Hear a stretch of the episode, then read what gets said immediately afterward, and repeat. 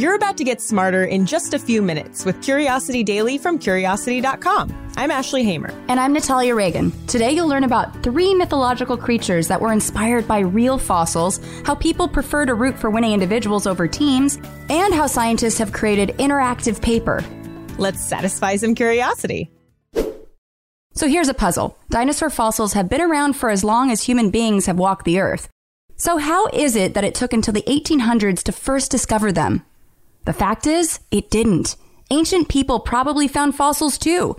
We know this because they left clues in their myths and legends, and I'm going to tell you about three of my favorites. Number one, the Cyclops. According to Greek myth, these one-eyed giants lived on the island of Sicily in the Mediterranean Sea, where they would feast on any humans unlucky enough to get too close. According to paleontologists, Sicily and its neighboring islands were once inhabited by numerous species of dwarf elephants. Here's the thing about dwarf elephants. Their skulls are really oddly human-like, and smack in the middle of them is a massive hole for their trunk. A hole that looks a bit like an eye socket. Ancient Greeks found these even more ancient skulls, and the Cyclops was born. Number two, giants. In 1443, a massive thigh bone was unearthed in Vienna during the construction of St. Stephen's Cathedral. People decided this must be the thigh of one of the giants that walked the earth before the Great Flood, so they hung it above the cathedral's doorway. It would take a couple more centuries before a French anatomist identified the bone's true source a mammoth. And mythological creature number three, dragons. Many paleontologists and historians today believe that dragon myths can be chalked up to dinosaur fossils. In China, it may have been a long necked sauropod whose legs had been lost that inspired the classic flying snake like dragon. While in England, the teeth of Megalosaurus suggested a ferocious predator. With many of these stories, it's not clear whether the bones were the source of the legend or they provided evidence for the myths that humans already had. But in any case, if I were the first to unearth a massive bone, I might start believing in giants too. Man, the skulls of elephants really do look like Cyclops. Absolutely. There's no other explanation, right. you know? Because if you think of what an elephant looks like, I mean, honestly, I feel like they're the most imaginative looking creature out there. Why would you assume there's this giant flesh hanging right. off its face? But it also makes you think about how we might be misinterpreting a lot of dinosaur fossils, right? Like there's all this soft tissue that we're missing. And feathers. Mm. Everyone loves to watch a star rise. When a person wins big in sports or business, it's easy to start rooting them on. Who doesn't want to see Naomi Osaka keep winning tennis matches? But do we get that excited about watching the New England Patriots win yet another Super Bowl? Mm, not so much. Here's why. When one person experiences a lot of success, it inspires awe. That one person's success gives us a whole new idea of what a single person can accomplish. Team success just isn't as inspiring. When a team succeeds, we attribute that success to collective effort, not a sense of individual human accomplishment. To get to the bottom of this fascinating way that people see success, researchers from Cornell University performed nine studies with more than 2,000 total participants. In one study, the researchers told participants about an obscure Italian sport called Calcio Fiorentino. Some of the participants read about a fictional player who had won the Calcio Fiorentino championship six times in a row. Others read about a team that had won the championship the same number of times. More people wanted the individual superstar to win. Fewer got excited about a team on a winning streak. The same pattern carried through studies on Olympic events, quizzing competitions, and even solving crimes. People were able to get more excited about an individual with a winning streak than a team's success. The trend seems to apply in the business world too. In one of the studies, people read about an electronics company that was led to success by an individual CEO who made smart business choices. Another group of participants read about the same company, but its success was attributed to a whole team of executives. No surprise here, people were more excited about the individual CEO. But the participants who read about the individual also rooted on the whole company. Researchers say this has big implications for business. It could explain why people have such a strong connection with a company like Apple, which has an identifiable CEO and a memorable story. But they have less of a connection with more anonymous companies like IBM or Samsung. The researchers call the phenomenon the streaking star effect. We want to watch stars keep up their winning streaks in sports, in business, and in any other competitive atmosphere. That individual's success might just inspire us to reach for the stars ourselves. Now, this reminds me of just even the heyday of, of Magic Johnson and Larry Bird. We remember the names of the players more than we necessarily remember the teams and what their actual successes were. Yeah. And as someone who doesn't follow sports at all, I know all the names you said. But if you were to say the name of a team, I would have had to have you tell me where they're from because I don't know them. Right? Yeah. Yep. There are a lot of electronic versions of paper products these days. Think e readers and retail signature pads. But what if paper itself could be electronic? You could click on words in an actual book and sign for packages on the package itself. Scientists have been hard at work on this idea, and now researchers at Purdue University have developed one of the most promising versions yet. They've turned a regular piece of paper into an interactive wireless device. Paper electronics are exciting since they're a greener, cheaper alternative to traditional electronics. But they've got some growing pains. For one thing, human fingers are moist. And moisture and electronics, well, they don't mix. And they're also tricky to power. I mean, electronic paper isn't very useful if it's saddled with a bulky battery. That's why this new development is so exciting. The researchers have created a way to print electronic paper that's moisture resistant and friction powered. This is what the Purdue engineers started out with a piece of paper printed with numbers, like a calculator. Next, they coated the paper with a special substance that repels dust, water, and oil. The coating enabled the team to print several layers of circuits onto the paper without smudging the ink below.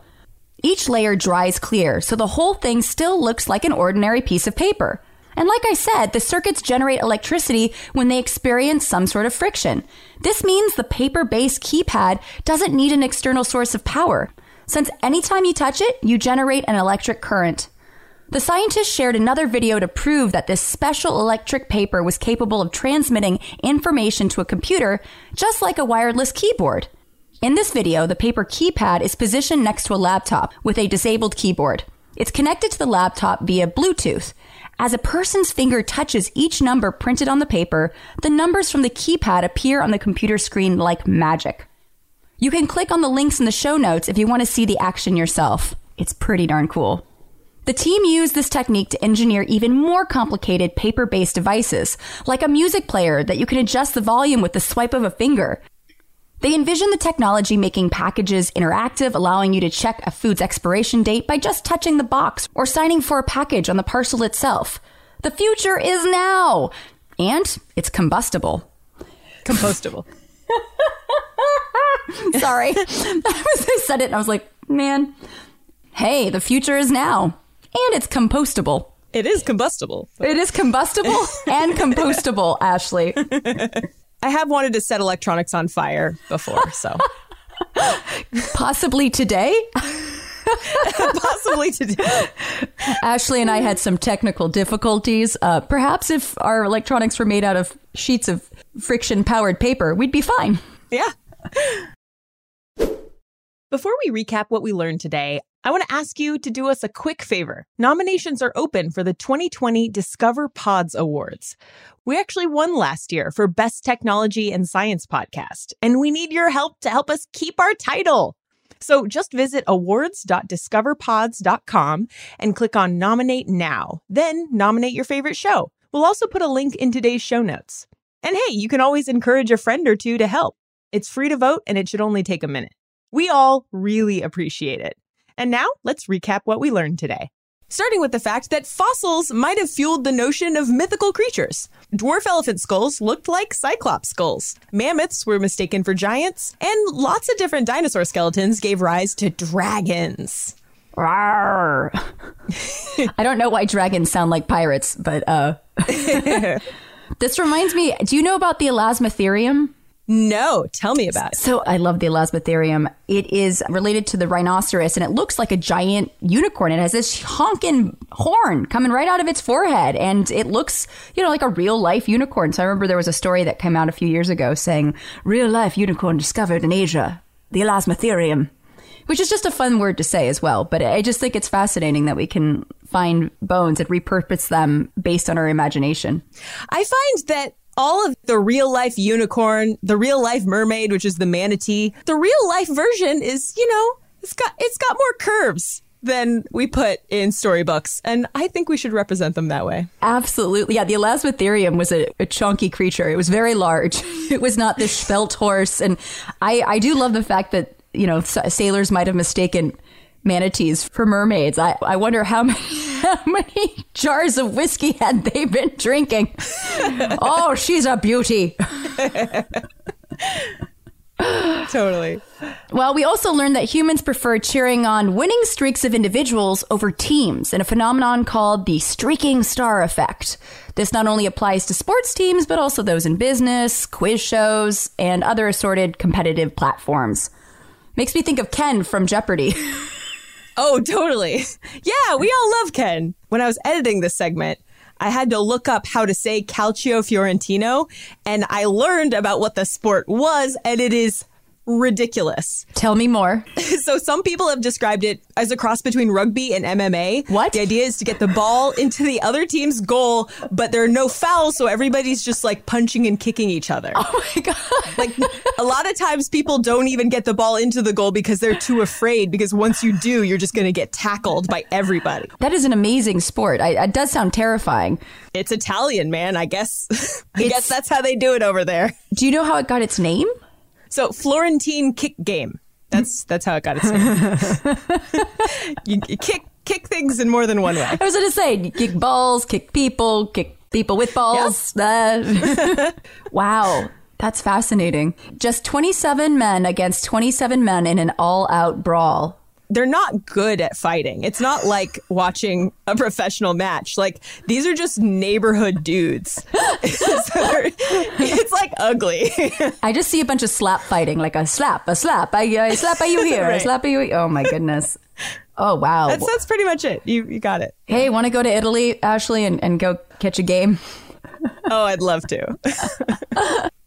and lastly, we discovered that scientists have now engineered interactive paper. Essentially, we could print up a calculator or a music player, and it's moisture resistant and it runs on friction instead of needing a battery. And maybe if we can recycle it too, it'll be a lot easier on the environment in the long run. Which, given all the e waste that is accumulating in the world, I think we really need that. I don't know. Would you play a, an interactive paper saxophone, Ashley? I mean, I mean, I have I have strong feelings against electronic saxophones in general, but maybe I'd play an interactive paper keyboard, little MIDI keyboard. That's very cool. Today's stories were written by Reuben Westmaas, Kelsey Donk, and Steffi Drucker, and edited by Ashley Hamer, who's the managing editor for Curiosity Daily. Script writing was by Natalia Reagan and Sonia Hodgen. Today's episode was edited by Natalia Reagan, and our producer is Cody Gough. Join us again tomorrow to learn something new in just a few minutes. And until then, stay curious.